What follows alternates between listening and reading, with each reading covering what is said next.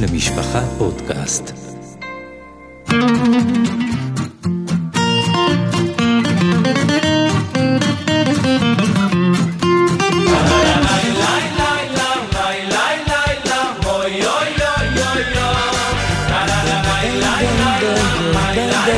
ברוכים הבאים, יש לנו פרק אה, נוסף, מיוחד, אה, פודקאסט קורת רוח.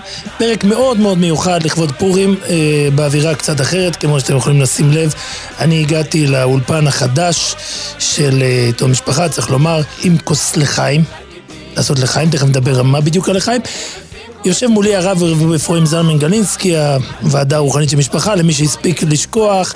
וידידי הטוב ובסולארטר גרובייס, ואני תמיד שומר, שואל את עצמי, למה אתה לא קורא לי ידידי הטוב?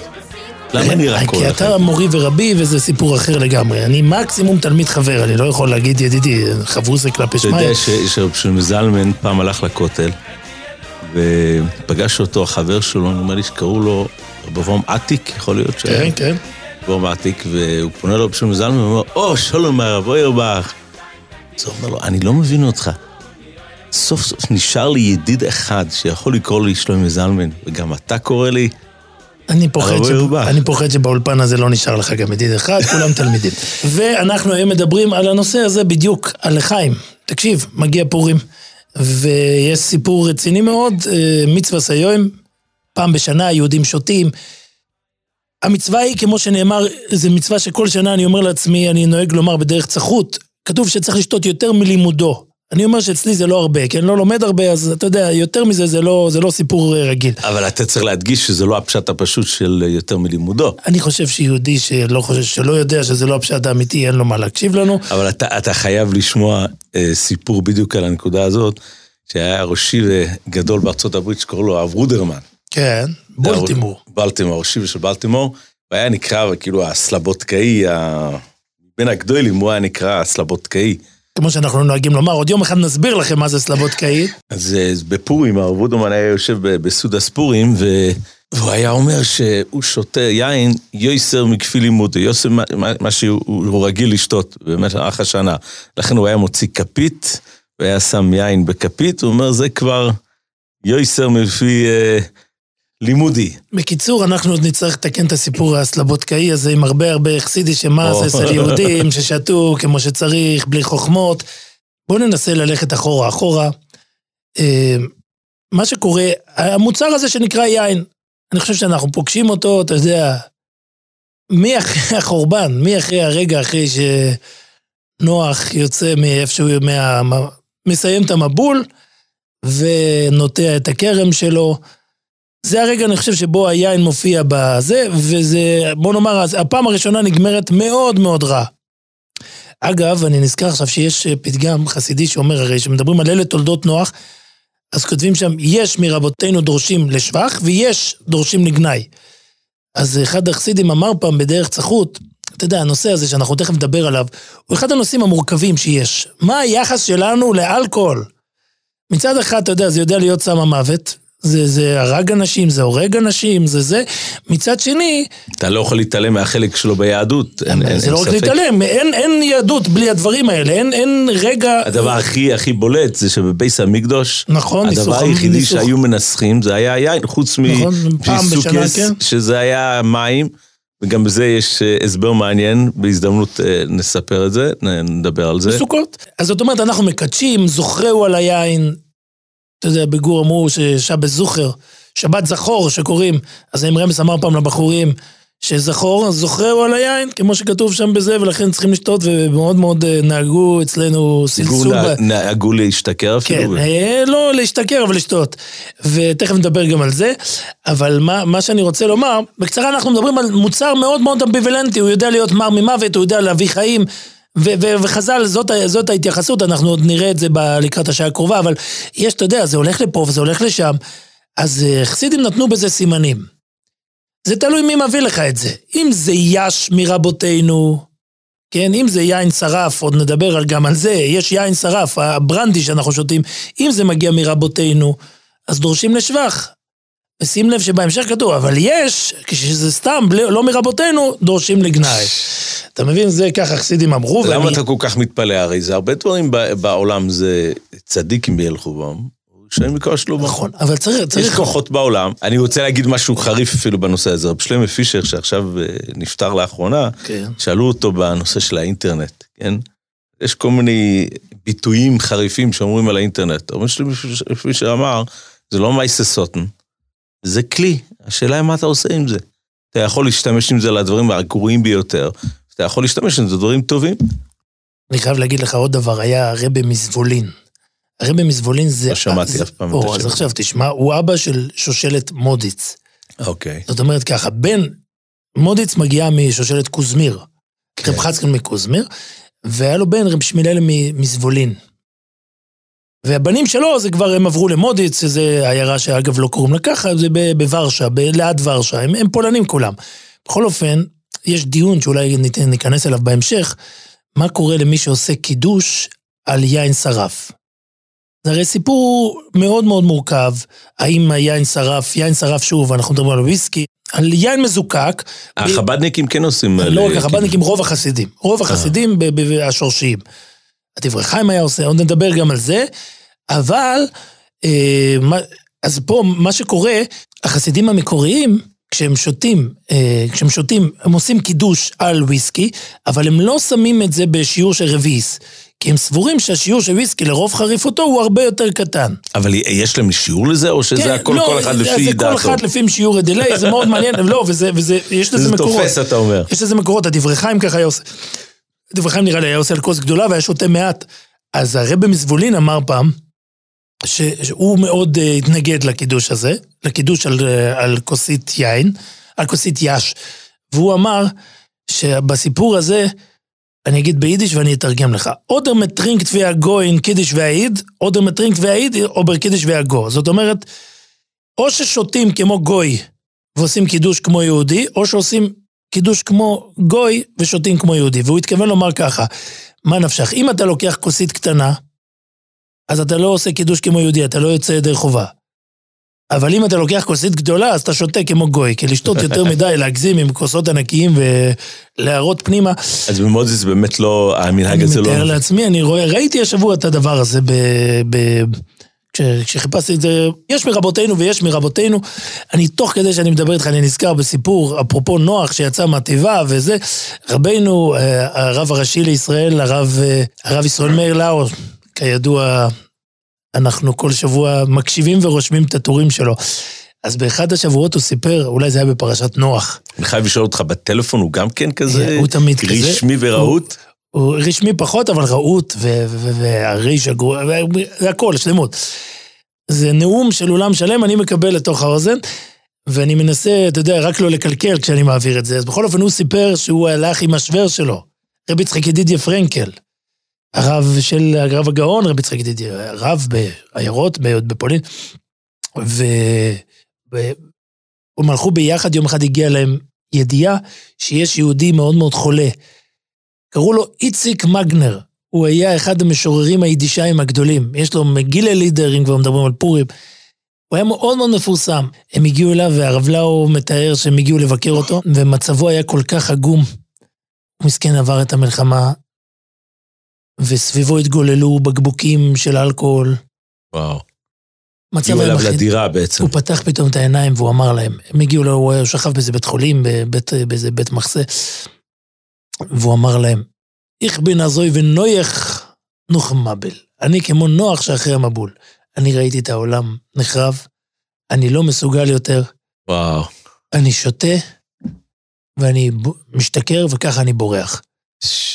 ב- ב- בכלל, צריך לזכור, כתוב בפסוק, תנו שיכר לעובד ויין למראי נפש. זאת אומרת, מה שאני כן רוצה להגיד, שבניגוד לרוב הדתות האחרות שממש הסתבכו עם היין, עד נו. כדי איסור מוחלט. באסלאם, ברוב, ב, ביהדות זה לא אסור. יש מקורות, אתה, יש, כאילו, מה, ש, מה שמאוד מעניין בהקשר הזה, שביהדות, אם דיברתם קודם לגבי אינטרנט, לא יודע איך זה משליך, אבל אתה כן יכול לראות ששמים לך את זה כעובדה, ב, ב, ב, יש לנו את הסיפור של נוח, יש לנו את הסיפור של לוט, יש לנו סיפורים שנגמרו רע בהקשר של יין, ובכל אופן זה לא אסור. זה אסור ברגעים מסוימים לכהנים שנכנסים לבית... אגב, בואי לו מהמחשוב, העניין הזה ש- שנוח אה, הדבר הראשון שהוא עשה זה שהוא... אה, נטע כרם. נטע כרם. אה, היה לזה, יש לזה הסברים עמוקים. זאת אומרת שהוא הוא חשב שהעולם חזר למצב של... אה, לפני החטא אדם הראשון. כן, כן. אז ממילא, אז ה... עוד לא דיברנו, המקובלים שלכם גם שמים את זה, גם את החטא הם מקשרים לעניין של יין. אבל, אבל אה, שוב, אנחנו צריכים להתקדם.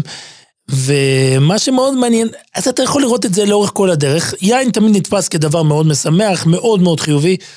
אגב, יש מקום אחד שכתוב בתנ"ך בספר בראשית על אה, להשתכר בצורה שלא לא צורה שלילית, אה, על אחי יוסף שיושבים איתו וישתו וישכרו עמו. שזה אה, הפעם הראשונה שהם שתו יין, כן. גם הוא וגם אחרי- הם, נכון, נכון, מאז נכון. המכירה. נכון.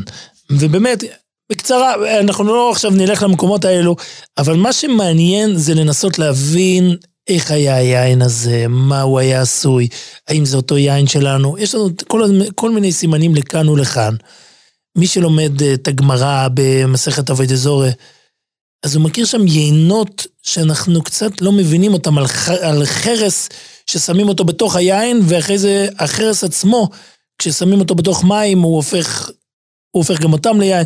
הסוגיה של יין נסך היא סוגיה מרתקת, באמת מרתקת, ש... ש... אתה, אתה יכול לראות שם את התפתחות ההלכה במובן הזה של הראשונים. הראשונים שגרים בצרפת, הם יודעים טוב מאוד מה זה יין. לא, לא רק הם יודעים מה זה יין, הם גם יודעים מה זה יהודים. אתה רואה שרבנו תם כועס על היהודים שדורכים באותו גת עם, עם, עם הגויים. זאת אומרת, יש איזה מצב מאוד מאוד...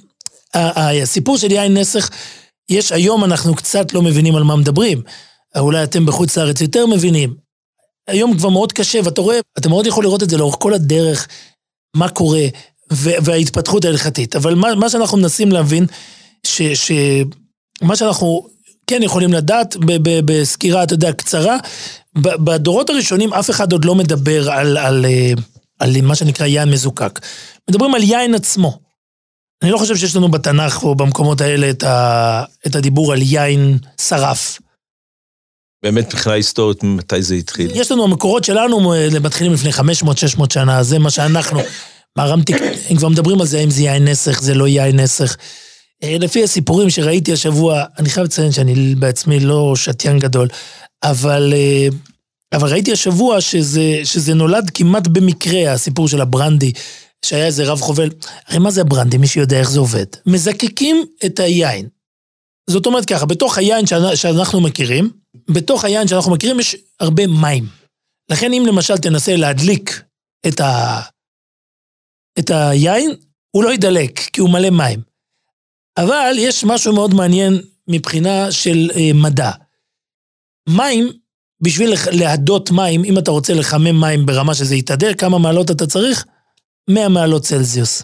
אה, אלכוהול, בשביל להדות אותו, אתה צריך הרבה פחות. אתה צריך משהו כמו 75, ברגע שחיממת את זה לכזאת דרגה, עכשיו, כל מה שאתה צריך לעשות, זה לקחת את היין, שבו מעורבב הרבה אלכוהול, להדות את היין, לרמה של 80 נניח, מה שאומר שהאלכוהול יתאדה והמים יישארו. כל החוכמה תהיה איך תקלוט, איך תפעיל מזקקה ומשרפה, יש לזה כל מיני שמות, איך אתה תצליח להפעיל, לקלוט את העדים האלה ולהחזיר אותם בחזרה למצב נוזלי. מצב הכי קיצוני שאתה יכול ל- להחזיק בו אלכוהול זה 96. וזה, מי שמכיר את הבקבוקים האלה, שזה בפוילן היה המשקה, אני חושב, הכי חביב, קראו לזה זקסן אנסיקר. ש- 96. 96 זה זקסן אנסיקר, סיפור שהיה איזה יהודי אחד שבא לרופא, והרופא אמר לו, יש לך מים בריאות? אז הוא שואל מה קורה, אז הוא אומר לו, אתה שותה יותר מדי אלכוהול? אז הוא אומר לו, אתה לא הבנת, זה הכל מהארבעה אחוז של המים, זה הסיפור. אה, אה, אבל בקצרה, זה, זה ככה עובד הדינמ... עובדת הדינמיקה שבעצם, ופה מתחיל כל מיני מינונים, יש לנו כל מיני דרגות של כמה גבוה מגיע הזה. עכשיו, לאורך כל השנים, דבר מאוד, תופעה מאוד מאוד מעניינת, אלה שמתעסקים, רוב אלה שמתעסקים עם הזיקוק באזורים, ברוב מזרח אירופה, הם יהודים. למה? יש כל מיני השערות. אה, ראיתי השערה אחת של בן אדם שכותב, שהם היו אלו ש... אתה יודע, אם היית נותן לגוי, היה פשוט חשש שהוא יחסל את זה עד הלילה. היהודים ידעו גם לשמור את זה ולהרוויח מזה כסף. מכאן מגיע, בכלל, ה- זה היה... צריך להבין היסטורית. כל הסיפורים האלו שעם הסיפורים של הקרצ'מס, עם ה... כן. שהיהודים אה, הם אלו שמשרתים את הגויים, אז, אז, ה... זה, זה מאוד מאוד תלוי, צריך, צריך להבחן. יש את המוזג, זאת אומרת, את זה שניצב בבית מרזח ומוכר, שזה גם מגיע בחכירה מהפריצים, ויש את בעלי המשרפות. בעלי המשרפות זה אלה שזיקקו את היין, היצרנים בעצם. היצרנים. תסתכל בספרים הקדמונים שאנחנו מכירים, זה בדרך כלל יהודים עשירים. כשמדברים על יהודי נגיד, בעל בעמיו, מדברים על מישהו שיש לו משרפה. כי משהו מאוד בסיסי שצריכים להבין היסטורית, ברוב האזורים הללו, ברוב השנים, אתה לא יכול לעבוד במה שאתה רוצה. אם אתה לא... אחד העבודות, אחת העבודות שהכי אה, רווחיות נקרא לזה, היו כל מיני, היו עבודות שדה, היו עבודות... מוכרי סדקית שהיו כל צריכים מיני, לעבור ממקום אחת למקום. העבודות הכי רווחיות, ואת- ואתה תקרא את זה. מכאן אתה- הלוואות. אתה יכול לשים, או הלוואות זה כבר עיסוק מאוד מפוקפק, אבל אחת העבודות הרשמיות המוצלחות שהיו, ואתה יכול לשים לב על כל מיני גדולי ישראל שהוא היה אה, חתן של יהודי שהשם בירך אותו באושר גדול ונתן לו משרפות של יין. זה מעניין, מעניין מאוד לעקוב אחרי זה. יש באמת, אתה יכול לשים לב, אולי נדבר גם על זה בהמשך. יש מצב שבו בשנים מסוימות אה, ברוסיה נהייתה גזירה שנאסר על היהודים להשיג מזקקות. אני, אני אפילו צילמתי לעצמי, אני לא מוצא את זה כרגע. צילמתי אה, אה, סיפורה של הגזירה הזאת. מי שכותב, מי, ש, מי שנוגע בגזירה הזאת, הוא אחד היהודים המפורסמים, אולי אתה תגיד עליו מילה, קוראים לו רבי ינקל ליפשיץ. היה מזכיר הנאמן שלו בצריך אלחונון. יפה. אז אה, אולי אני רק אתן מילה על זה. רבי יצחק אלחונון היה... אלו שלא אהבו אותו, היו קוראים לו בעל הלשכה השחורה. הלשכה השחורה, אבל, אבל יש גם סיבה. יש גם סיבה למה זה. רבי יצחק אלחונון היה כנראה בש- בתקופתו, היה רב של קובנה, רבי יצחק אלחנן ספקטור, איך קוראים לספריו? אין יצחוק, זרע יצחוק. ומאוד מעניין, הוא היה רב ליטאי אמיתי בדורות האחרונים, שאולי אחד מהראשונים שאפשר לדבר עליהם, לפחות במ- במחוז הליטאי, במונח של רשקבאג, של, של רב ש- שההשפעה שלו יוצאת הרבה מעבר שעסק המון ב... ב... לעגונות ו... ו- לא, בעול הכללי של העם. בעול בכל- הכללי של העם. צריך, צריך לשים את זה בקונטקסט היסטורי. כי באותן שנים מתחילה התקשורת. הרי בשנים קדמוניות מאוד קשה לך להיות רב הכולל, כי אין לך איך להגיע, להביא את דברך הלאה. אבל מה שיותר ברור אצל רבי יצחק אלחונון, שזה הבית, שזה המקום הראשון, הרב הראשון, שיש מאחוריו בית. יש מאחוריו חצר, יש מאחוריו קבוצה, לא, גבאי- ש- שם התחיל העניין של ה- ב- בדיוק. של המשמשים. ואני לא יודע אם שם התחיל העניין של המשמשים, אבל שם, מה שברור ששם התחיל, ה- מה שעושים את החלוקה. כל פעם שיוצאת איזו הוראה שלא מתאימה לאנשים, אז לא אומרים, מאשימים את הרב. זה לא הוא, זה הגבאי שלו. והגבאי שלו, המזכיר שלו, זה ברור שהוא היה מאוד מאוד דומיננטי, קראו לו רבי יעקב ליפשיץ, יהודי תלמיד חכם, קנאי גדול. בעל ספר, כתב ב- ספרים. לא, אז הוא כתב ספר, ספר מצוין שנקרא זיכרון ינקב, ספר מרתק, כי הוא ספר מלא בזיכרונות היסטוריים, שבעצם של, בוא נאמר, הבית שניהל אה, את, את, את היהדות, הרבה הרבה מקורות להרבה הרבה דברים גם שחיפשתי. מתאר, מתאר גם הוואי יהודי כן. בהרבה מקומות. הרבה הרבה דברים שחיפשתי לאורך השנים. גזירת הלבושים, שאולי שווה פעם להקדיש לפרק. אה, וכל מיני גזירות שהם טיפלו בהם, אז הוא אחד המקורות שפשוט מספרים על זה, אה, ושוב, אני אומר שכנראה מבחינה מחקרית, הוא לא, או יגידו שהוא, שהוא צד בעניין, אז צריכים להיזהר. הוא, מה שברור לנו, הוא מאוד אנטי-ציוני. אנטי משכילי, אני חושב. שהמשכילים הם אלו ש... המשכילים הם אלו שלמעשה קראו לבית שלו הלשכה השחורה. אה, לא מזמן אה, יצא לי לראות ספר של הרב צרנוביץ, רב הצעיר, צויר. רב צעיר. אז הוא מתאר, הוא מדבר, ב, ב, יש הרבה, המשכילים מאוד לא אוהבים אותו, וכל הזמן דואגים לעשות את הבידול בינו ובין, אה, ובין רבי יצחק כי אלחונון. את המוניטין של אוביץ קלחון הם לא יכלו כן, לפגוע. נכון.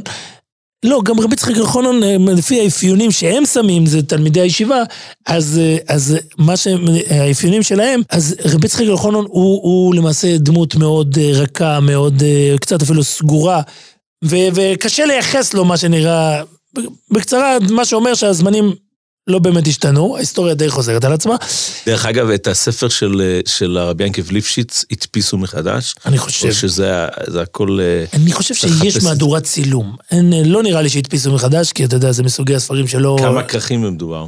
אני זוכר שניים, אולי שלושה. ובכרך השני, שם, באחד העמודים, יש לו שם פרק שלם על גזירת המוחסין של יאש. הוא מדבר על, על בשנת תר"י, שאז אה, הממשלה הטילה מכס גדול על היאש, סיפור שלם, אבל אני, אני רוצה רגע אחד ברשותך לקחת עוד אחורה, הרבה אחורה, סתם כדי לעשות סדר. מה שמאוד מעניין בנושא של יין בכלל, זה איך הוא מתחיל לתפוס לאט לאט ואיך הוא בכלל נתפס. למשל, הרמב"ם, וצריך מאוד לשים לב, חלק מהראשונים, חלק מאלה, יושבים במדינות מוסלמיות, מוסלמיות, ששם לשתות יין זה דבר די בעייתי. כי מותר להם לצרוך רק ל... מותר להם לצרוך לענייני דתם, אבל הם לא יכולים לצרוך כמה שבא להם. למשל הרמב"ם, שים לב, יש, אה, ראיתי אזכור ברמב"ם, שיש לו ספרים, לא, לא ברמב"ם עצמו, יש ספר שנקרא הנהגת הבריאות וזה. אז הוא מביא, הוא מביא, שם הוא כותב, וידוע אצל הרופאים, הרמב"ם עצמו גם רופא, כן? כי הטוב שבמסעדים כולם, או שבמיני מזון, עכשיו הרמב"ם לא רוצה להגיד, הרמב"ם רוצה לדבר בשבח היין, אבל הוא נמצא באזור מוסלמי.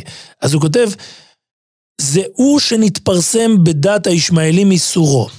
הוא לא כותב יין. הוא אומר, הדבר הזה שהערבים לא מרשים, המוסלמים לא מרשים, כי הוא יזין מזון רב, טוב דק וימהר להתבשל, והוא עם זה יעזור אל הבישול, ויוציא את המותרות מנקי הבשר. בקיצור, אה, הרמב"ם מאוד ממליץ את זה ברמה רפואית, והוא כותב, יש לו הסתייגות אחת שהוא כותב שילדים לא ישתו.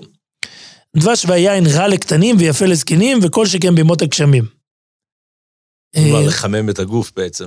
כן, הוא אומר, אתה רואה, הוא לא, הוא לא אוהב את זה שצעירים שותים מהדבר הזה. ומה שאתה יודע... זה, אני... זה כנראה חלק מהעניין שהזקנים, שדעתם מיושבת... יין, יין שדע יודע... הזקנים נוחה ממנו, שם כתוב ש... שיעקב אבינו שלח ליוסף. יודעים להשתמש את זה במינון הנכון. ומה שמעניין, מישהו מעיר שהרשב"א, מה שהוא מדבר, כשהוא מדבר ב... כשהוא מדבר על, על בחידושים במסכת ברוכס, כשהוא מדבר על הברכה של יין, אז הוא כותב ש, שיין לא נפטר בבריק הספס, זאת אומרת, כשאתה מברך על, באמצע הסעודה, באמצע הסעודה אתה צריך לברך על היין, ולמה? זה, זה עד היום אנחנו יודעים ההלכה, ולמה? משום שהיין הוא בכלל לא מרכיב תזונתי, היין עוזר לעיכול של האוכל. זאת אומרת, זו התפיסה שלהם על יין. אתה מבין?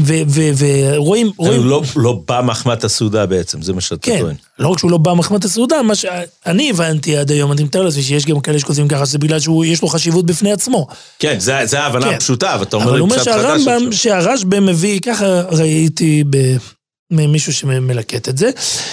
ויש עוד, עוד מקור מעניין, אה, רואים בקהילות אשכנז, יש ספר שנקרא אה, כללי המילה, מי שכתב את זה זה יהודי ממש בתקופת הראשונים, קראו לו רבי ינקב הגויזר, זה המוהל, והוא כותב לגבי ברית, אז הוא מציע ככה, הוא אומר שהיין זה דבר מאוד בריא וגם קצת, אה, מה שנקרא, מסמן, מסמם, אז לכן הוא כותב, לפיכך מטפטפים בפי הילד, אנחנו עד היום שמים בברית לתינוק כדי שלא יכאב לו, הוא משכין אף לאימו, לפי שצריכין רפואה הקטן ואימו. ואומרים, אה, אה, ואומרים ברכות המעלות לרפואה. זאת אומרת... אני חושב שאת המנהג הזה כבר לא עושים היום. נכון, לאימא לא נותנים, אבל uh, הוא כותב שזה, שזה עוזר, שזה עושה למעשה ש... שזה מקל מאוד על האימא. ועוד, אם כבר מדברים על מקורות של ראשונים, אז יש טיפ ידוע שהבחורים הצעירים שמסתבכים כל שנה עם היין, זה תמיד קורה לבחורים בשנה הראשונה. ואז הם נופלים מדי חזק, ופתאום הם שמים לב שהם שתו מדי הרבה, ואז מתחילים להביא להם חמוצים ו... וזה, ודברים כאלה שירגיעו.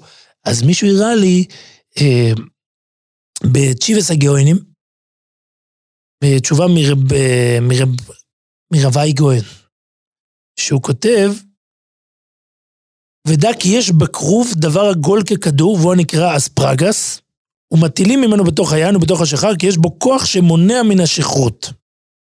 וזה כתוב בספרי הרפואות, כי יש בכרוב כוח שמונע מן השכרות. זאת אומרת, האדם שרוצה לשתות יין, אבל לא להשתכר... אז אה, ללכת עם, עם, עם כרוב, הוא כותב, אנחנו יודעים שזה עובד גם בחמוצים בכלל. וכמו שדיברנו, אחרי זה, בשלב הבא שאנחנו שואלים, זה אנחנו מזהים מאוד במובהק, מגיע הנושא של יין שרף. יין שרף הוא יש, הוא ברונף, מה שקוראים לזה. בהקשר של מה? כי קודם כל, אז הוא צץ על במת ההיסטוריה, כמו שאנחנו מדברים. לא, לא, אני, הדיון בראשון... בלי סוף. יש לנו, ברגע שיהודים מתחילים להפעיל מזקקות בחכירה, אחת השאלות הכי דרמטיות שנוצרות, קודם כל לגבי יין נסך, אבל הרבה יותר מלגבי יין נסך, השאלה היותר מטרידה, וזה תראה איפה שלא תפתח, היא לגבי אה, מעשה שבת. זאת אומרת ככה, המפעל לא שלך, המפעל הוא של הפריץ, אתה רק חוכר אותו. מה קורה עם זה, אם מותר לך בשבת להביא שם, להשיג שם אה, פועלים גויים? זה סיפור מאוד מאוד מורכב, מאוד מאוד, אנחנו נראה את זה, אנחנו נראה את זה בלי סוף. אחד ה... אחד המקורות, עכשיו הוא כותב שב... אחת מהבעיות הגדולות בנושא הזה, שהגויים לא היו מוכנים לוותר גם שהעסק יהיה סגור בשבת. כן. גם היית מאוד מאוד רוצה. זאת אומרת, אצלהם זה אחד מהימים המרכזיים. ש... נכון, וגם, מה גם שלפעמים זה היה גורם ליהודי לשבות יומיים. כי אחרי זה ביום ראשון גם היה איזה שבת רשמית. שלהם. כן. ו... נוצר איזשהו, אני חושב שראיתי את זה, פעם הזכרתי את זה פה, את האוטוביוגרפיה של יעקב כץ. כן, כן, כן. הוא מתאר... במו עיניי אני חושב נקראת. כן, הוא מתאר איך שלמשפחה שלו היה להם איזשהו חנות, והגויים היו נכנסים, והוא מתאר פשוט את הפתרון ההלכתי הזה, שהיה צלחת של המטבעות, שהגוי היה צריך לשים את זה בצלחת והיה אסור לגעת ב... מדהים, כי זה סיפור מאוד מאוד מורכב, אפשר, אני יכול לומר רק לזרוק מראה מוקם. תנועת פאי, תנועת פועלים האגודאית, פועלי אגודת ישראל בוורשה, הוקמה בגלל הבעיה הזאת. מעניין, זה... לא בעיה רק של זה, שם היה עם טקסטיל. יהודים למעשה בפולניה נדרשו להשבית את, ה, את המפעלים שלהם כמעט שלושה ימים בשבוע, שזה שבת של היהודים, שבת של הנוצרים, שזאת מדינה מאוד קתולית, ויום שישי כזה גם כן עבדו בחצי קלאץ', מה שנקרא. אז היו צריכים ממש לעזור עם תנאים סוציאליים להשיג היתרים, להשיג היתרים לעבוד ביום ימי ראשון. וזה. זאת אומרת, תנועת פאי, אף על פי שאנשים חושבים שזה קשור לחקלאות. לא, זה בהמשך. אז אתה אומר, זה התחיל מ... ביין וטקסטיל. כן, עכשיו שים לב, יש, יש אה, שו"ת מעריטץ, רבי יום טוב צהלון, וזה המקור האחרון שאני אביא היום, זה, הוא, הוא נוגע, הוא היה גר בצפת, בשנים של הפריחה, של ה, מה שנקרא, המאה ה-16. מדברים על הדור של אביסייסף כן. ומיד אחריו. ושם מעניין שהיה מקובל אה, לשתות את היש על הבוקר לפני התפילה. כולם שותים מיד אחרי התפילה. זה עניין, עניין חסידי ידוע. יש אפשר אחרי התפילה, אומרים שהמסנגדים הולכים ללמוד משנייס והחסידים שותים... אה, יש. אז אה, חסידים אמרו שזה תלוי איך התפילה, אם התפילה צריכה עילוי נשמה, אז אה, צריכים ללמוד משנייס, ואם התפילה הייתה כל כך שמחה, אז צריכים לשתות לחיים. אז הוא כותב, מעריץ האלון מנסה למנוע מאנשים, אז הוא לא רק כותב שזה אסור מבחינה הלכתית, הוא כותב שזה לא מומלץ, הוא לא מומלץ גם רפואית. כותב, מה שכתב על השותים מים שרופים קודם הקידוש, הוא מדבר גם בשבת, שאנשים חושבים שזה דרך רפואה, זה הטעם גם במערב, בהיותי שם. כאילו, כשאני הייתי באירופה, אז גם שם אנשים דיברו ש, שזה רפואה, זה, זה מועיל לרפואה. אז הוא אומר, אין נראה לעניות דעתי כלל. לא אם מבואי, זאת אומרת, לא, לא, לא, לא רק בימות הקיץ שאין בו משום רפואה כלל, אלא אפילו בימות החורף, שמעתי משום, משם רופא גדול שהיה בבורס, והעיד למשמו החכם השלם החסיד רב גדליה, שאמר שאדרבה הוא מזיק בבוקר.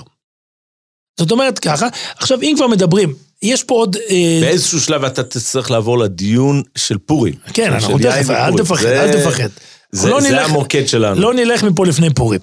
אבל, אבל רגע לפני, פשוט לייצר את הקונטקסט, אנחנו, אנחנו למעשה מדברים על... היה עוד, יש עוד ענף שלם שהוא מסובך ומאוד מעניין היסטורית, אני לא מספיק מכיר אותו. היהודים שמתגוררים בארצות האסלאם. איך הם מתמודדים עם השתייה זה סיפור מאוד מורכב. לא, איך שאני הבנתי להם, לא היה איסור. כן, אבל, או, אבל היה שם הגבלות. היו אלו הגבלות, אני ראיתי על יהודים בתימן, שיש, שהם היו מחזיקים מזקקות, מזקקות קצת יותר קל לפי מה שאני מבין. ומה שמאוד מעניין, זה שפעם אחת, וזה כבר דבר שאתה צריך להכיר, יש את מה שנקרא גזירת היובש. היא גזירה אמריקאית. לא הרבה שנים אחורה, בסך הכל מה, ב- שאסרו על ה... על אסרו לשתות אלכוהול בארצות הברית, כן. אסרו לסחור באלכוהול. יש אה, תמונות- יש תמונות ששוטרים שופכים בקבוקי יין ו- וויסקי לתוך ה- הביוב של ניו יורק. זה היה נורא מעניין. עכשיו, אה, אחד... זה סיפור של 100 שנה בערך. משהו 110, כזה. כן, 100 בערך, וזה מאוד מאוד, כמו כל דבר שאסור, זה פיתח את המאפיות האמריקאיות ברמה גבוהה. וזה אחד מהראיות שלפעמים איסור גורם להפך. תמיד מביאים את הדוגמה נכון. הזאת. זו דוגמה מעניינת. ומי שהיה פעיל אז, היו כמה רבנים יהודים. למה? כי ליהודים היה מותר, כי הרי יהודים הוחרגו בגלל שהם שותים יין לצורכי דת. אז כל מיני יהודים אה, מוכשרים נקרא לזה, אה, אה, הצהירו על עצמם שהם רבנים, והם היו מצהירים לעצמם שיש להם בקהילה אלפיים יהודים, בעוד שבפועל היה עשרים, והם רכשו. הרבה יין, ואת המותר הם דאגו לתווך לגויים.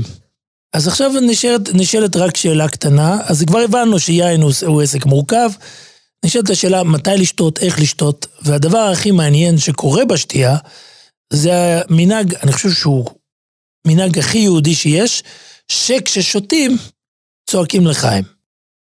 והמנהג הזה יש לו מקורות מאוד קדומים, מאוד מעניין. אגב, בגמרא כבר.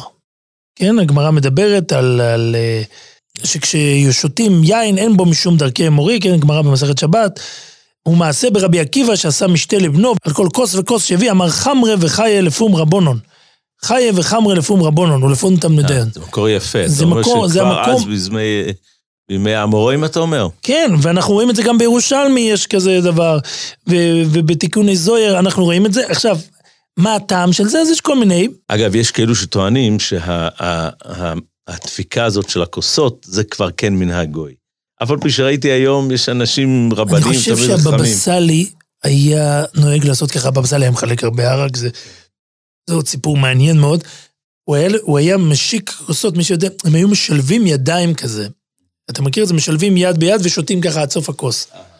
זה מאוד מעניין, אני, אני לא יודע אם הוא השיק- אה, אה, הקיש כוסות, אבל אה, אה, אני צריך באמת אה, לבדוק את זה. ראיתי מישהו מביא, יש ספר שנקרא איגרת הטיול של רב חיים אחי המהר"ל, שהוא מביא מה העניין של הלחיים, שכתוב בגמרא שמי שיוצא להיהרג, אז היו, מי שבית דין קבע שצריכים להרוג אותו, אז היו נותנים לו כוס של חלטית בכוס, היה בקיצור, היו מסממים אותו קצת, שלא, שלא ירגיש רע. אז הוא אומר, ולכן המנהג הוא שכששותים ביחד, אה, חברים, אז. אז אומרים לחיים שלא יהיה... יש מישהו פעם הראה לי דבר מדהים על, אה, על הרב חיים, האח של המהר"ל, כן. שה, שהמהר"ל שואל למה רב חיים זכה לדרגות, נדמה לי ברוח הקודש, יותר ממנו בעצמו. וואו. והמהר"ל אומר, בגלל שאחיו לא נשא, הוא, קורא לזה, הוא לא לבש שרוולים רחבים. זה הביטוי כן, שהוא זה, אומר. זה היה הלבוש ש- הרבני של תקופתם. לא היה לו משרה רבנית, לא לכן הוא כן. זכה ל... מאוד מעניין, יש ספר החיים, הוא בכלל, הוא, הוא מתוק, יש לו המון, המון המון פנינים יש בספריו.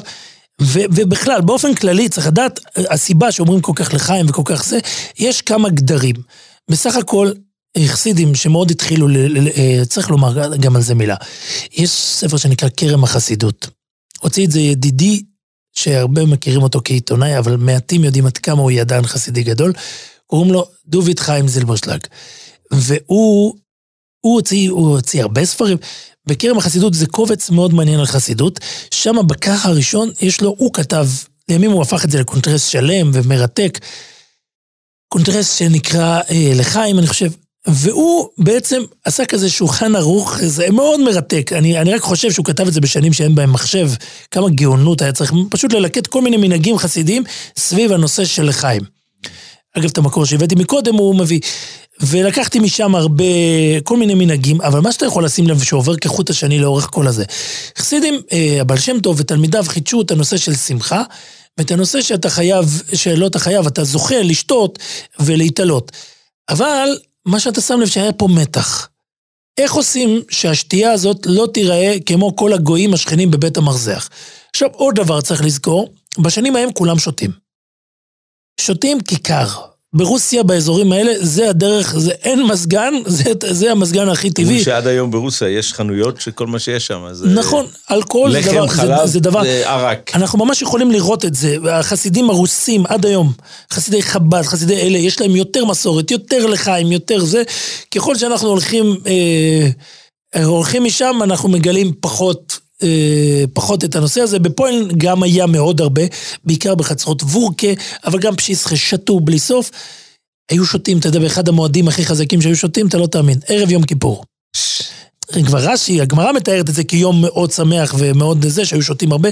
ויש כל מיני תיאורים, איך כל מיני רבס היו מגיעים לכל נדרי שטויים, וברגע אחד הפחד קשה, יין, מפ... אה, יין קשה, פחד מפיגו, זה היפוך של הגמרא, מי שמכיר. יש ב- בתולדות הליטאים אה, סיפור כן. דומה עם סרדי אש שנמצא עם נפתלי אמסטרדם בסעודת פורים, כן. ורב נפתלי אמסטרדם שיכור לחלוטין, פתאום מגיע השקיע, בבת אחת נפתלי מפקח, מתפכח מתפתח. מהיין, ועוצר את, ה, את ה, ההי- ההילולים ברגע אחד. זה מדהים. אז, אז אחד הדברים שאני שמתי לב לאורך כל הזה, יש כמה וכמה הנהגות שהם עשו כדי לבדל את, ה, את הזה. אז קודם כל, אחד, אחת ההנהגות האלה זה לצעוק לחיים. לחיים טובים לשולם, לחיים לברוכה, זה בכמה מקומות, בכל מקום נהר נהר פשטה, מה שנקרא. וזה כבר מציין ומזכיר לבן אדם ששותה, בוא בוא. שותים, אבל ת, ת, תראה... זורקים איזושהי תזכורת מדי תראה פעם. שזה לא שזה יהיה באמת לחיים, וחיים זה חיים יהודיים. ו, ועוד דבר, עיקרון מאוד מאוד חשוב, שחסידים מאוד הקפידו על זה, לא לשתות סתם כוסית של אה, ויסקי, ללא משהו לטעום. קראו לזה פארבייסן. פארבייסן זה משהו לנשנש עם זה. עושים בדרך כלל ברכה על עוד משהו, על איזה עוגייה או משהו, איזה טעם רוחני או שטעם... אז אה, הטעם הוא הטעם לבדל, לא להתגשם. כדי שזה לא יהיה רק אה, ו- שתייה. ו- וגם לא להשתכר, לא, לא לשתות על... לא להגיע ולקבוע את הסעודה כולה על הנושא הזה של היין שרף. יש המון המון, אני אומר לך, יש בלי סוף יהודים ששותים כל יום אחרי התפילה, יהודים ששותים בשידוך, אה, כל מיני רבס שמקפידים על כל מיני דברים. היה רב, רב אה, אלימלך מליזנסק, אנחנו צריכים לומר, אנחנו מקליטים את זה במוצאי היורצת, הוא ואחיו היו, היו מחלקים לחיים בכל ערב אחרי, אחרי מעריב. עוד הנהגה מאוד מעניינת ומאוד אפילו מרגשת, היה רבה פולני שאני מעריך שלא רבים שמעו את שמו, קראו לו רב פישלה מסטריקב. הוא לא, אבי- אבי שושלת הוא לא. אבי שושלת סטריקוב, הוא גם לא קשור אליהם, הוא מגיע מזבולין, סיפור שלם. אה, אני חושב שהוא רבה שפרש מהאדמו"רות. והסיפור שהיה כך היה, הוא פעם אמר למישהו, כך כתוב בשיח שרפי קודש, הוא אמר לאיזה חסיד, בא לחסיד לבכות אצלו, שאין לו כסף, אז הוא אמר לו, אני אתן לך את המספרים של הלוטו, והלוטו לא זכה. הוא אמר, אם לא שומעים לי בשמיים, הוא שאני- פורש, אבל החזירו אותו, גדולי, אני חושב, חיצ'רים נסעו ופייסו אותו והחזירו אותו. אבל בכל אופן, הוא היה שותה כל לילה לפני השינה, לוקח יש, מברך שהכל ואומר, לחיים ריבונו של עולם, שאתה המקור וחיי החיים, יהיה לך לילה טוב, אגיד הנחת. וככה הוא נכנס למיטה. זה מדהים. וכמובן, יש פעם בשנה שאפילו אפילו הליטאים, אחי, זה לא תאמין. יש שתי קבוצות שכמעט לא נוגעים ביין, בכל אופן רשמית, אני לא יודע מה הבחורים היום בישיבות עושים, זה, זה סיפור אחר, אבל באופן, אתה יודע, קבוצה אחת זה חסידי ברסלב. רב נחמן אמר לא לשתות, הם שותים פעמיים בשנה. אבל אז, עד הסוף. מי שמכיר, להשתכר בפורים, מי שרוצה לראות את זה בהידור, בדרך כלל במחוזות ברסלב. זה פעם בשנה, בכלל, יום הפורים אצלם זה יום הכי גדול בשנה, אתה יודע, הם קמים חצוס. זה סיפור, הם, הם, יש להם פורים שונה משלנו. אני פעם אה, התלוויתי לחבר, זה פשוט, הם הולכים לישון מיד אחרי קריאת המגילה בלילה, קמים קמים בחצות, מוקדם בבוקר. בוכים את נשמתם בשדה, מהמם. מגיעים בבוקר, בדרך כלל מתפללים בנץ, ואומרים אה, מה שאומרים, ופחות או יותר אחרי התפילה עושים את המשלוח מונס, עושים את העיקר, נותנים כמה כוסות וממריאים. ו- ורבים מאיתם יזהו את עצמם רק למחרת בבוקר. ומי הקבוצה השנייה? הליטאים כמובן. הקבוצה השנייה לתאים, אני, אני כמעט, אתה יודע, חיפשתי, חיפשתי באמת מקורות של גדולים שהיו שותים. מצאתי אחד. נו. אחד לתאי, אי אפשר לומר שהוא לתאי, הוא בכלל פולני. הוא. צוקרטנר? לא, לא יודע אם רבי יצחק גוטנר. אז אז עוד רגע אתה תספר לי על זה. הברון שכטר עד היום אבל, משתכר. אבל הרבה קודם. ולא, לא בפורים, אני מדבר איתך על, על, בסתם ימות השנה. יש לנו תיאור שהוא מעניין מאוד, הוא תיאור חסידי, שמדבר על התז. רבנו התז, רב דוד הלוי סגל, שהוא היה שותה, בלילות הוא היה יושב ללמוד, וכשהוא היה צריך להתרכז, לפעמים הוא היה שותה. ומעשה שהיה כך היה. מי שכותב את הסיפור הזה, יש ספר קדמון שאתה יכול למצוא אותו בכתב סטנצל. קוראים לו כיסווי רביה ששוב. רביה לא ששויכת. אוקיי. זה מאוד מוכר. המקור החסידי שכל הסיפורים הכי זה, חסיד סלונים, תלמיד חכם עצום, שחיבר גם uh, ספרים על הלכות סטרייפס, מנכס יוסף, יש לו ספרים, יש לו ספר של שמועות, הספר הזה די מצונזר, הוא כתוב בכתב סטנצל, הוא מקור סלונימאי. והוא מביא, בכל הגדולים בעולם יש לו רק מקום אחד על הטז ודורו, ושם, ושם הוא מביא שהר, שהטז היה רב בעיר שנקראת פרוזינה. הטז היה בלילות לפעמים, נכנס לבית מרזח. יש אה, רבלה פרוז'נר. כן, יכול, ייתכן שזה כן, זה. שזה זה, אותו אה, יש מחותן של אנחנו יודעים שהטז קיים בהרבה רבנויות, אנחנו לא יודעים. וסיפור מאוד מעניין, אני לא שמעתי את זה בחוץ מהמקור הזה, וצריך לומר, מבחינה מחקרית לפחות יש מערערים על כל מיני מהסיפורים האלה, אבל הטז היה נכנס בלילות, לפעמים שהוא היה צריך להתרכז בסוגיה שותה, ומבקש מה, מהמוזג שירשום את שמו. המוזג היה נוהג לרשום את כל מי שחייב לו כוסות על הקיר. יום אחד נכנסו שני אנשים, רואים את השם של הרב רשום עם סכום נכבד של כוסות. הם שואלים את היהודי, מה נסגר? אז הוא אומר, תתפלאו, הרב נכנס פה בלילות, מוריד שתי כוסות. החליטו לעקוב אחריו. החליטו לעקוב, וכל העיר, כמו שהוא כותב, חבר'ה חבר'ה איסלי, כל אחד דאג לידע את השני, בלילה נהוגים, ורואים שהרב שותה לשכרה. באותו יום תפסו את הרב, העיפו אותו מהעיירה על מה שנקרא על טיל, על מריצה, אני חושב, ממש ארזו אותו, והוא נזרק ועבר לקיים, לחיים בעיירה אחרת. הסוף הסיפור, שהוא כותב שהטז באמת פוסק, שלגבי מה שדיברנו מקודם, לשתות יש, ולעשות איתו קידוש, הטז פוסק שיש זה חמר מדינה. והיש מוסיף... ואפשר לעשות על זה. שאפשר לעשות את זה. והוא מוסיף, חוץ מהעיר, היום כתוב, אני חושב שבטז כתוב, חוץ מ... אולי הם גנבו, חוץ ממקומות שבהם זה לא, לא, לא מורגלים לשתות. אז הוא כותב, חוץ מהעיר פרוזינה. כי שם שונאים יש. עכשיו, הוא לא הבין, מרוב ענוותנותו, לא עלה על דעתו שיש להם בעיה איתו, הוא היה בטוח שיש להם בעיה עם היש. ולטענתו, אחרי שבאו אליו טובי העיר, הם ראו את הספר, אז הם רצו אליו, ובכו לו והתחננו וביקשו סליחה וכל זה, ואז הוא מחק את ה... יש סיפור מקביל על הטז. כן. הטז היה חתן של... של הבח. של הבח. אז יש סיפור מפורסם. רבי יואל סרקיש. יש סיפור מפורסם שהטז לקח את הבח לדינטיירה. על בשר בקר. על בשר בקר, וזה אותו רעיון אבל. כן. שהוא, שהוא הבטיח לו בנדוניה בשר בקר כל יום, והוא, והוא ירד כנראה מנכסיו והתחיל לספק לו בשר עוף. אז הוא לקח אותו לדינטיירה, האם אפשר להחשיב את זה כבשר או לא, ו, ובסוף הוא הפסיד. זאת אומרת שכן אפשר להסיד. אז, אז שאלו אותו, למה לקחת אותו לדינטיירה? מה, ייתכן, כאילו, בשביל בשר אתה... אז הוא אמר שהוא פחד שהשינוי הזה באוכל ישנה לו בעיון התיירה שלו, והוא לא רצה שבשמיים יהיה תביעה על השוור שלו, על זה שהוא הרס לו את הלימוד, אז הוא רצה שפה בארץ יפסקו... שבית דין יפסוק שבשר עוף הוא גם בשר. שבשר עוף הוא גם כן בשר. הפולנים היו צוחקים והיו אומרים, אסא ציפויר לא יבוסו. לא יבוסו. זה לא בשר. אוקיי, אבל אנחנו חוזרים לפורים, אתה הבטחת לי על רבי יצחק קוטנר. ידוע שרבי יצחק קוטנר היה משתכר בסעודת פורים, ועד היום הברון שכטר גם כן. בוא נמסגר. אבל אתה יכול לבוא להגיד שרבי יצחק קוטנר יש לו השפעות לא, חסידיות. לא השפעות, משפחתו, משפחה חסידית גוראית פולנית. אחיין של בצין אוסטרובר. הייתי רוצה להגיד לך, חידוש מעניין בנושא הזה של שתייה בפורים, שזכיתי לשמוע ישירות מר' לייב מינצברג, שהיינו גרים בשכנות איתו. יכול להיות שזה מודפס גם בספרים שלו. אני אגיד את זה בקיצור נמרץ בשביל לא להלאות את השומעים.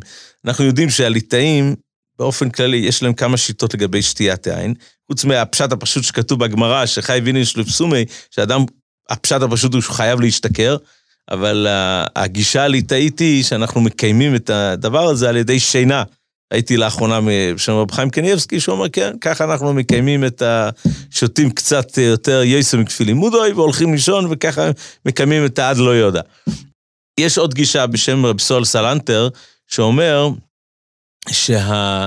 ש, שהשכרות הוא פטור מה... אני חושב שמובא גם בשם אספסמס. או, אז, אז לכן, אז לכן אדם שמשתכר הוא בעצם פוטר את עצמו. שמעתי פעם רב לוינסברג דבר מאוד מאוד מעניין, שיש לו גישה כללית בכל המועדים, שמלבד המצוות הפרטיות שיש בכל מועד, יש גם את המהות של המועד. הוא מביא את זה לדוגמה לגבי, אה, לגבי אה, ראש שונה, אז, אז בתאיר הזה כתוב יוים טרואו. אז הפשט הוא שזה לא רק מצווה לתקוע בשופר בראש שונה, היום בעצמו מוגדר כיום טרור, ולכן הוא מסביר לפי זה דבר מאוד מעניין, שכל החומרס האלו שאנחנו עושים, של להוסיף מ-30 ל-100, ומ-100 להוסיף... מ-9 ל-30. כן, ו... והוא אומר דבר מאוד מעניין, שכתוב שביבנה, ברגע שהיו, שהיו גומרים אה, את, את התפילה, כל העיר היה מתמלא קולות של שופר. אז uh, הוא מבין מתוך זה שבראשון איזה יום תרועה, זה הכוונה שכל היום זה מאופיין בתרועה. אז הוא אומר שאם בפורים כתוב ימי משתה ושמחה, צריך להיות ימים שמאופיינים, זה לא רק לעשות מעשה של שתייה ב- ביום הזה. היום צריך להיות מאופיין כיום משתה. ואז הוא אומר דבר מעניין להלוך על המעשה. הוא טוען, אתה צריך לדאוג לעצמך שאתה תצליח שכל היום אתה תשתה. לא okay? אוקיי? להגיע למצב... לא, לא להגיע למצב שכבר לא תוכל לשתות. אז לכן, אם אתה יודע, אתה מכיר בעצמך, שבאיזשהו שלב מסוים אתה תגיע לשכרות, יהיה לך מצווה לדאוג לכך שלא תגיע למצב הזה. כדי שאתה תוכל לשתות עוד ועוד מה שמהלך כל היום. זו גישה, אני חושב, חדשה שלא מדהימה, ראיתי אותו עד היום. מדהימה מאוד מאוד, ואני מעריך שהזמן שלנו כבר מתקצר ואנחנו מתחילים להגיע לשיעור של עד ליהודה. יש עוד המון המון לדבר. אה, אני חייב להגיד לך סיפור לתאי שאני מצאתי, אתה יודע, חיפשתי, שלא תגידו שאנחנו, כן? אז אה, מביאים שבוולוז'ין היו נוהגים למנות רב של פורים, ו... הוא כותב שפעם אה, הגיע שנים, הגיעו שנים שביטלו את המנהג הזה, ומשום מעשה שהיה, המעשה שהיה שפעם הרב של פורים, הפורים רוב, זלזל בכבוד ראש הישיבה, רבי יצחק מוולוז'ין. כן, זה היה, זה, זה היה בזמן, ש... יש לפי שיטות מסוימות שזה קרה כשהנציב כבר היה והוא ביטל את המנהג. בכל אופן, הוא, מה שהוא עשה, הוא, הפורים רוב התחיל לדבר קצת על הראש ישיבה. ו... אחרי, למחרת פורים, אתה יודע, כשהוא התאושש, אז הוא בא לזה וניסה להתנצל. אז רבי ציקל אמר לו שיש פתגם ביידיש, פתגם מאוד ידוע, שאומר שמה שבן אדם נורמלי יש על הריאות, על האופלינק, לשיכור, לשיכור יש על הלשון, אופנצינג. אז הוא אומר לו, תשמע, אני חשבתי לעצמי, למה, אתה יודע, לפעמים אנחנו, יש לנו, אנחנו שוחטים בהמה. למה אנחנו לא יכולים לעשות את הבדיקה הזאת? ניתן לה קצת לשתות, קצת יש, ואז נראה מה יש לה על הריאות. אז הוא אומר, כנראה שבהמה לא צריך להביא ראייה. זה היה הרמז המאוד עדין. ויש, טוב, יש עוד מקרה על רב מפורסם שמרוב עלבון הוא קצת, הוא נפטר מזה. היו קצת בט"ז עוד. אבל אנחנו צריכים לגמור בסיפורים של חיים, בסיפורים של חיים טובים. אתה יודע, אני הייתי תוך כדי שאני מדבר איתך אני נזכר. נכנסתי לפני שנה, לפני כמה שנים, לבסמדרה של טולנה, הרבי מטולנה פה בירושלים, יהודי מעניין בפני עצמו. היה רב בשפת אמס. כן, רבי יצחק ויינברג. אה, בחנוכה, והיה שם הדלקת נרות. ושמעתי ניגון מאוד uh, מוזר. הם, הם שרו את השיר המלויס לדוביד. אה, הנה מה טובים מנויים, איך זה הולך שמה? שירמנוס את דוד, הנה מה טובים מנויים שבסחים גם יוחד, קשה מן הטוב שיורד על הראש. וכל פעם שהם אמרו, הם שרו שיר המלויס לדוד, דוד ברידר, הם פתאום תוקעים באמצע מילה ביידיש. דוד ברידר, דוד ברידר, ככה הם ממשיכים, ואז אחרי זה, אה, הנה מה טובים מנויים שבסחים גם יוחד, אחים ברידר, אחים ברידר. אחרי זה אה, יורד על הזוקון, זקן הארוין, שוב פעם, אהרון ברידר, אהרון ברידר, ואז הם מסיימים, אה, אה, כי שום ציוו השם, כי שם ציווה השם את הברכה, חיים עד אוהלום, ואז הם מסיימים לחיים ברידר, לחיים ברידר, לחיים ברידר, חיים עד אוהלום. אז שאלתי מישהו מה זה הניגון הדי מוזר הזה בהדלקת נר חנוכה. אז הוא אומר שהשורש הוא במעשה שהיה. היה יהודי חסיד טולנה. כידוע לנו, חסידות טולנה מתחילה משפחה של, של אחים, רב דוד הוא היה הראשון, הוא בן של המגיד מצ'רנובל. או, זהו, רציתי להגיד לך, זה מגזע צ'רנובל. למגד מצ'רנובל היו כמה ילדים. שבעה ילדים. אולי שמונה אפילו. אני לא זוכר, ואהרון עומד על גביהם, אני כבר לא... זה שבעה קני המנורה, ואהרון עומד על גביהם, אני חושב שמונה ילדים. כל החצרות האלה, רחמסטריבקה, סקווירא, טריסק, הכל מגיע מזה. האח הגדול, קראו לו רב אהרן צ'רנובלר. ואחד האחים הכי צעירים זה היה רב דוד'ל טולנר. שני אחים, רבי דוד. יום אחד הם הזדמנו וישבו ביחד, בטיש משותף. וכמו שעושים חסידים, חילקו בטיש לחיים. ושם בטיש ישב חסיד של רב דוד לטולנר, שקם להגיד לחיים לרבה. אבל הייתה לו בעיה, למי להגיד קודם? לרבה, או לאח הגדול של הרבה, שזה רב ארלה מצ'רנובלר. אז הוא פשוט התחיל לשיר את השיר הזה. שהוא שר ככה, הוא התחיל להגיד שיר המלס לדוד, הוא היה מוכשר, הוא רצה להגיד קודם לרבה, אז הוא התחיל להגיד את הפסוק. שיר המלס לדוד, דוד ברידר, האח דוד. בהמשך, כשם טוב, אה, הנה מה טוב עמנועים שבס אחים גם מיוחד, האחים ברידר. ואז כשם לטוב יורד זקן אהרון, אהרון ברידר. אמר, אחרי שזה, פירטתי אל מי אני מדבר, כי שום ציוו השם סבוכו לחיים ברידר, לחיים ברידר, חיים מדו אילום.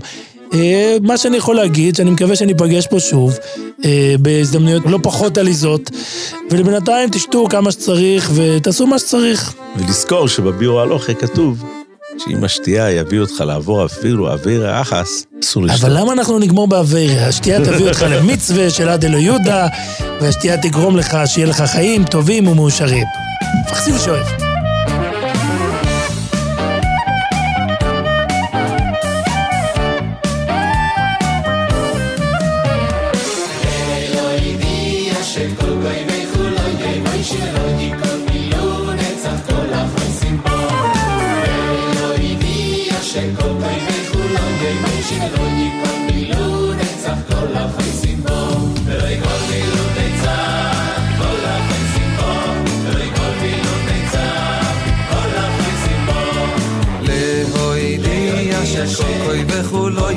ואישי ולא יקול מילו נצח כל החויסים בו. להוידיע שכל כוי וכולו יאי ואישי ולא יקול מילו נצח כל החויסים בו. ולא יקול מילו נצח כל החויסים בו. ולא יקול מילו נצח כל החויסים בו. ולא יקול מילו נצח כל החויסים בו. ולא יקול מילו נצח כל החויסים בו